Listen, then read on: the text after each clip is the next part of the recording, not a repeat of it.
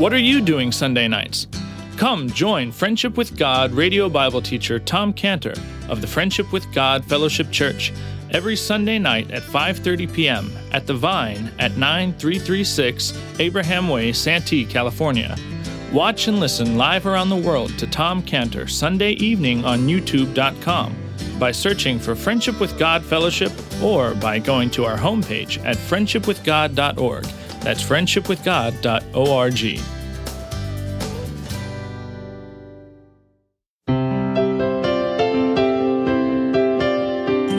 Welcome to Friendship with God with our Bible teacher Tom Cantor. Today's message and previous messages can be listened to or downloaded for free at friendshipwithgod.org. Friendshipwithgod.org. You can also obtain free resources from Tom Cantor and view our online bookstore at friendshipwithgod.org or call us at 800 247 3051. 800 247 3051. Tom Cantor also has a daily devotional verse that comes out each day by email and on Facebook. To receive this small daily devotional verse that Tom Cantor puts out, you can sign up at friendshipwithgod.org, friendshipwithgod.org, or find Tom Cantor on Facebook by searching for Tom Cantor and Friendship with God. Now, here is our Bible teacher, Tom Cantor. Not every certain person left God's promised land to go into a land of idolatry. But the problem was that this certain man's response, he did this, and it made it all the worse because of the meaning of his name. Because his name is My God is King, or Elimelech, and his response to the problem of the famine brought dishonor to God. It, it annulled what his name meant. Because as he walked out of the land of Israel and he walked away from the Jewish people and he left the land and he came into the land of Moab, everybody saw him do that. They saw, the Jewish people saw the certain man leave, the Moabites saw him come in, and they saw this man and then they said, Who's that? He said, That's the man whose name is my God is king. And the Moabites saw that. Who? What's your name? My name is my God is king. Really? So it shows by his decision that he didn't really believe that, that he didn't really trust God to provide him with food in God's land. And they saw this certain man whose name was My God is King, and he shows by his decision he doesn't really believe that God was strong enough or king enough to care for him in the land. And so when verse 2 tells us that the man's name was My God is King, that's a problem. And when we call ourselves Christians and we're saying, My God is Christ, or my God is the Lord Jesus Christ, and people watch our lives to see if we really do believe, do we really show and believe that God is the Lord Jesus Christ? And people are watching us to see if we really believe that. And the Lord Jesus Christ is God. That we believe He's going to take care of us and that I don't have to compromise to take care of myself. I believe the Lord Jesus Christ is God. I don't have to defend my, I don't have to fight. I don't have to take vengeance because He's God. And both the saved and the lost are watching us carefully. And they're seeing if our name matches our decisions in life. Like they looked at Eli Elimelech and they asked the question is his, his decisions matching his name? And that's why the first statement in verse 2 is so important. The name of this man who forsook the people of God, who forsook the country of God because of a famine, his name is My God is King. So when verse 1 says that he left Bethlehem, Judah, that emphasizes how the man with the name of my God is king was a discouragement. He was discouraging to the people of God who were left in the land. And at the end of verse 2, where it says, and they came into the country of Moab, that shows how this man with the name of my God is king brought dishonor to God among the lost Moabites who needed God. And as both the ones left in Israel and the people of Moab saw this man whose name was My God is King, they all said, I guess he really doesn't believe this God is King. He must not believe it. And the sad fact is that this is the history in the book of Ruth of a certain man whose name was My God is King because verse 3 starts off with his death. Now in verse 3, the spotlight now of our history switches switches from Elimelech to Elimelech's wife, Naomi. And we read in verse 3 And Elimelech, Naomi's husband, died, and she was left and her two sons. Now we see in this verse a report of what happened. We read, Elimelech has died.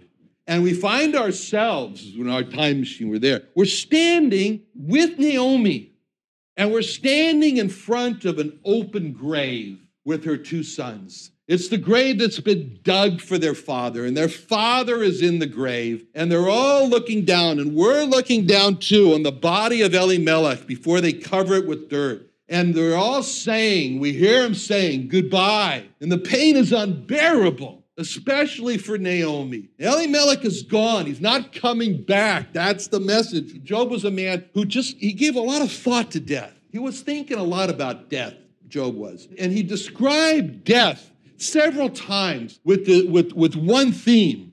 And it's an idea that he, he kept saying this, and he said it in, in Job 16 22. He said, When a few years are come, then I shall go the way whence I shall not return. See, it's this thought. I'm going to go to a place, I'm not coming back.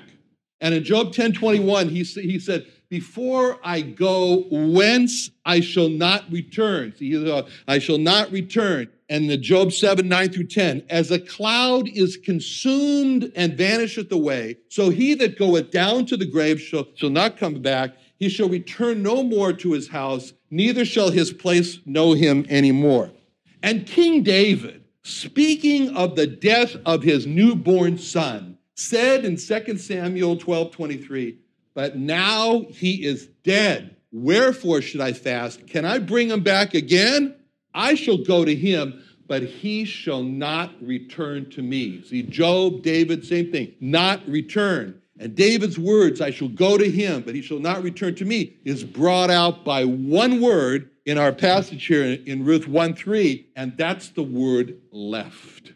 That's, says, left. Elimelech, Naomi's husband, died, and she was left and her two sons. It's an awful feeling. It's an awful feeling after a person walks out of a hospital room or walks out of a bedroom and a loved one has just died. It's awful. It's a feeling that I'm left. It's a believer, the believer can say of a believer with a measure of joy, a measure of sweet joy. I remember so much when Mike Johnson uh, spoke about his reaction to the death of his sister Joy and then of his, his brother Larry. But, but he spoke about it. He says, Yes, you could say, I know that he or she is in a better place now, and it's true. And the believer can say to the believer, I know that he or she is all right now, he's healed, and it's true. But the, and the believer can say, but the believer can also says with King David about he says he says, I shall go to him, and that's true. But all the comfort and all the joy of those statements don't take away from the rest of 2 Samuel 12 23. He shall not return to me. And which is what Job has been talking about. He says, I shall go the way whence I shall not return, and he shall return no more to his house, neither shall his place know him anymore. All the comfort, all the joy of all those statements of what happened to the believer who died, don't take away from the four words about Naomi, and she was left.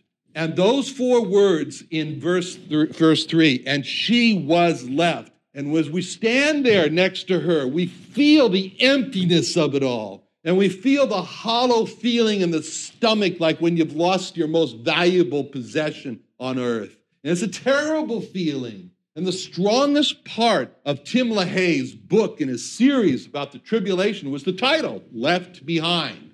And because those two words, they're terrorizing, left behind. And the terrorizing feeling is what we feel when we read these four words in verse 3. She was left. In verse 3, after the word left, there's a terror, you know, you can put you can fill in a blank there. It's not good. You can fill in a blank and you could say, you could you could say, really, as we get into verse 3, we can't help but enter it. She was left, and we get the feeling of verse 3, and it actually comes out this feeling of emptiness and fear, and we fill in a blank, and we, put in words like she was left behind, and she was left alone, and she was left without a husband. And she was left without the love of her life, and she was left without her best friend. And we don't just read verse 3 and let it go. We fill in the blank in our minds. and We say, and Elimelech Naomi's husband died and she was left without a husband to run to, be embraced by, snuggle up to in the hard times of life, and they had him.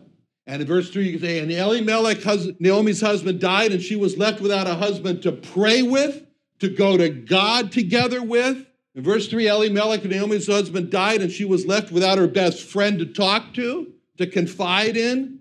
In verse 3, Elimelech, Naomi's husband, died, and she was left with never hearing his familiar voice saying, I love you.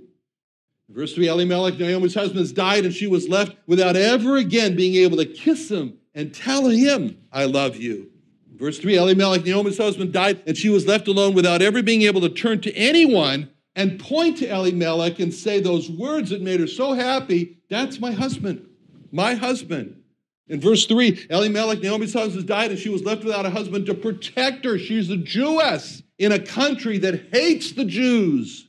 In verse 3, Elimelech, Naomi's husband, died, and she's left without a provider, and she's reduced to poverty. And verse 3, Elimelech, Naomi's husband, died, and she's left with no hope for her future, which is coming out. So it's terrible, and we feel it in verse 3. And those words, those words, and she was left, they're not the end of the sentence the, the, because it goes on to say in, in, verse 3, it says, And Elimelech, Naomi's husband, died, and she was left, and her two sons. So there's four more words in the verse, which are, and her two sons. And as terrible as those first four words are, in verse 3, that she was left, the verse goes on to say, and her two sons. So, with those words, we feel how Naomi felt that, that this was not a time for her to sink into despair and self pity. Naomi, the, Naomi, the wife, was not needed anymore, but Naomi, the mother, was more than ever needed now. And those four words in verse, verse 3, where it says, and her two sons, we feel how the mother, Naomi, kicks into gear. For who? For her two sons her two sons. She doesn't have the luxury of sinking down to grieving for the rest of her life. Naomi, the mother, is now needed. Naomi, the mother, was needed by her two sons when they were babies.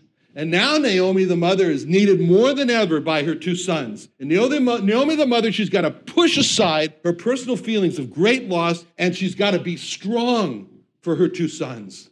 Naomi, the wife, she lost her husband. Naomi, the mother, she hasn't lost her two sons, and they need her to be strong. And Naomi, the mother, looks at her two sons and she longs, you know, like any mother would, for her to, you know, make me a grandmother. and Naomi, the mother, looks at her two sons and she wants them to get married, have babies. My cousin Nancy uh, was married to Al Temple Weiss in the, in the 60s before we were married. And about 40 years afterward, I remember what a sad day it was for my cousin Nancy when Al died.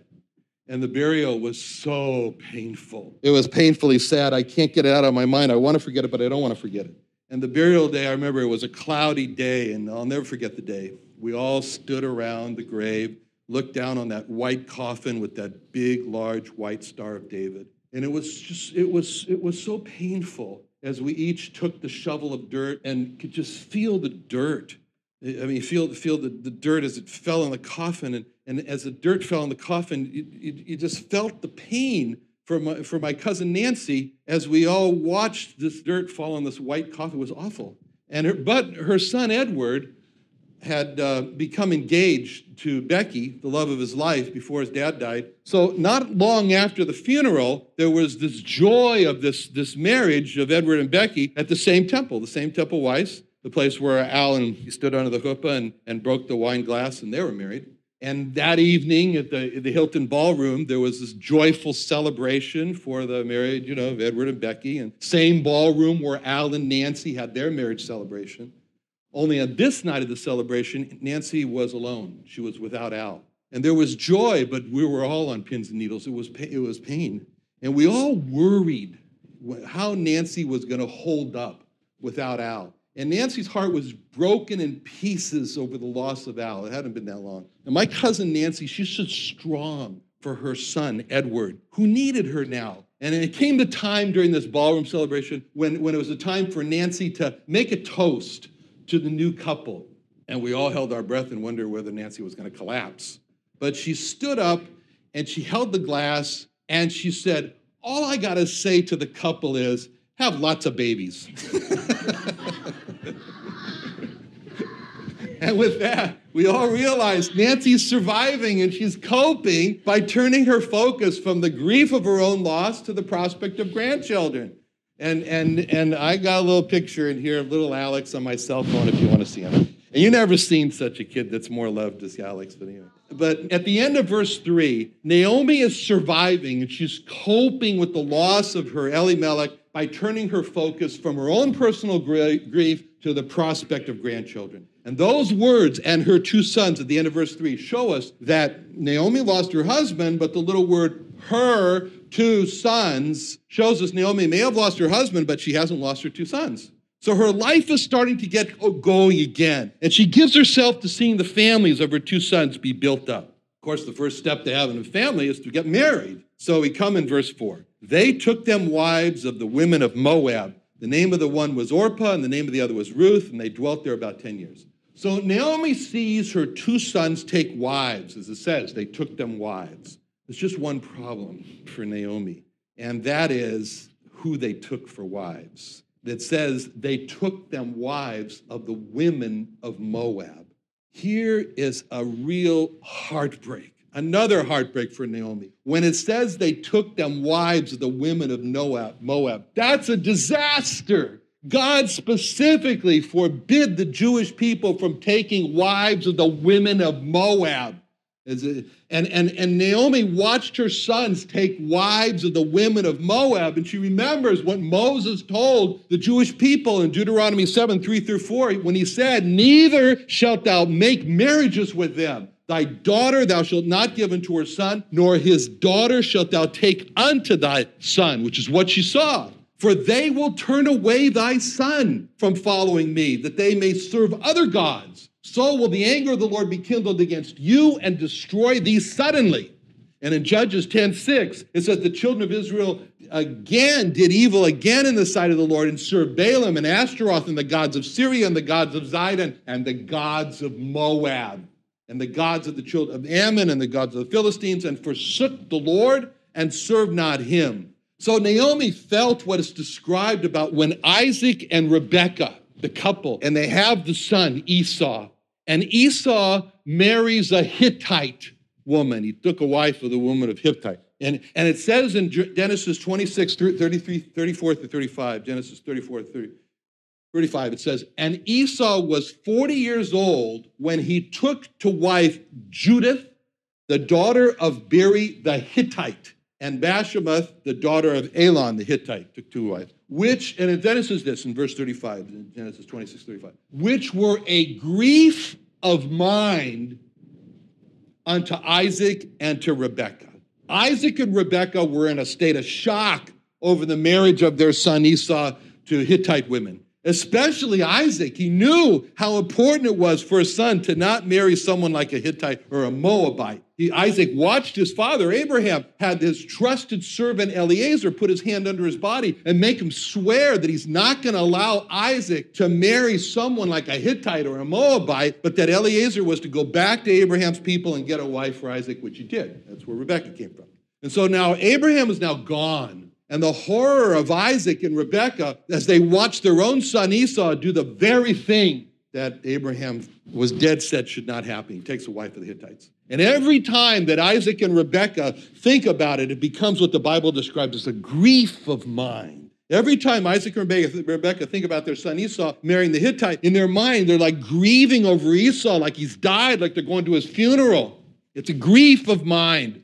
And for Naomi, when she thinks about her two sons, that they marry women of Moab, it's too much for her to bear. It's a grief of mind. And the fact, and in fact, notice how the two wives are referred to in verse in verse 4 when it says wives of the women of Moab. That's a particularly painful description for Naomi to hear because that's exactly the description of the very tool that Moab, the king of Moab, used to destroy the Jewish people, almost destroy them all. Because in Numbers 22, chapters 22 through 24, the king of Moab named Balak hired a prophet, his prophet named Balaam, to destroy the Jewish people by cursing them.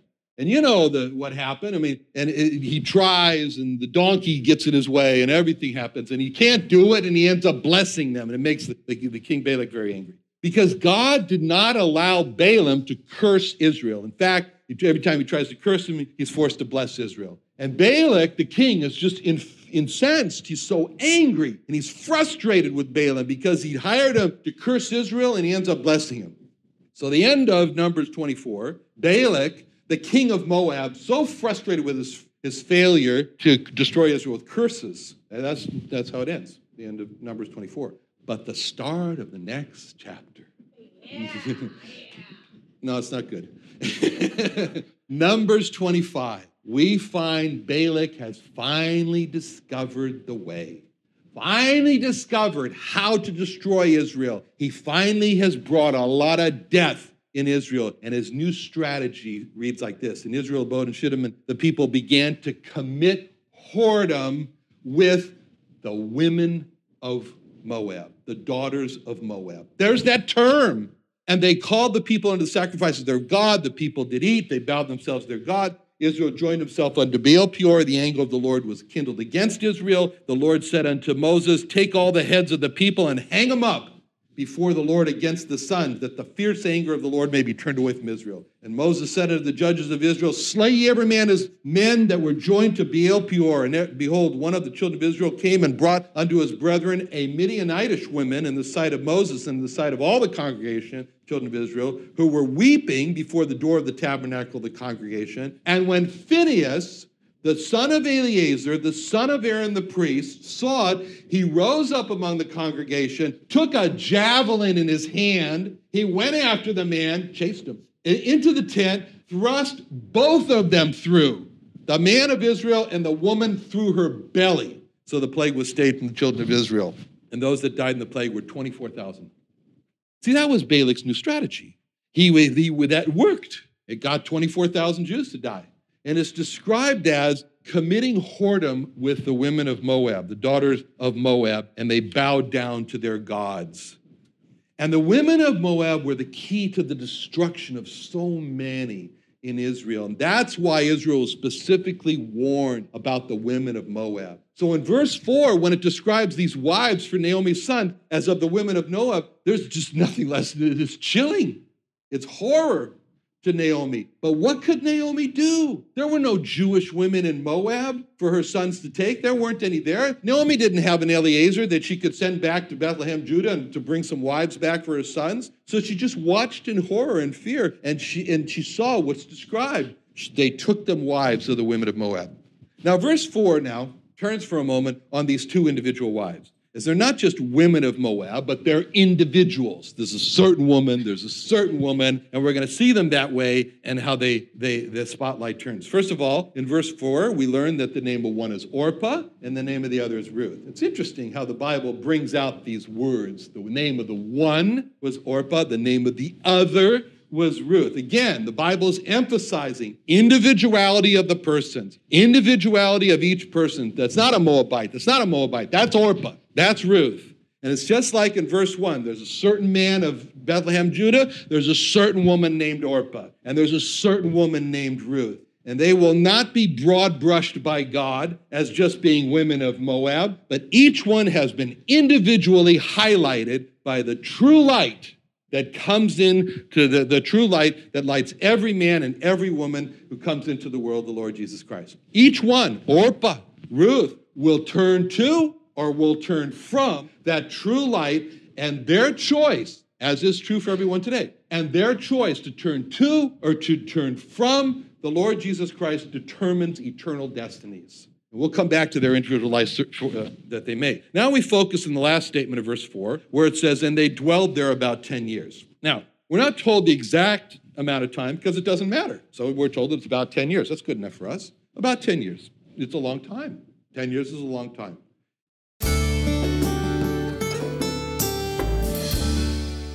Another wonderful day studying the Bible with our Bible teacher Tom Cantor here on Friendship with God. Don't forget that today's message and previous messages can be listened to and downloaded for free at friendshipwithgod.org.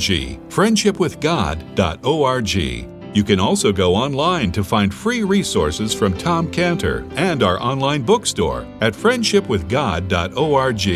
You can also find Tom Cantor on Facebook, and you can also go to friendshipwithgod.org and sign up for his daily devotional. Tom Cantor is also the founder of Israel Restoration Ministries. You can visit that website at israelrestorationministries.org. You can write to Tom Cantor at P.O. Box 711330, P.O. Box 711330, Santee, California. Santee, California 92071. Or email Tom Cantor at tomcantor at friendshipwithgod.org. Tom Cantor at friendshipwithgod.org. Or for more information about Tom Cantor and Friendship with God and Israel Restoration Ministries, call us at 800 247 3051.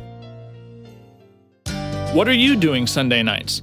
Come join Friendship with God radio Bible teacher Tom Cantor of the Friendship with God Fellowship Church every Sunday night at 5:30 p.m. at The Vine at 9336 Abraham Way, Santee, California. Watch and listen live around the world to Tom Cantor Sunday evening on youtube.com by searching for Friendship with God Fellowship or by going to our homepage at friendshipwithgod.org. That's friendshipwithgod.org.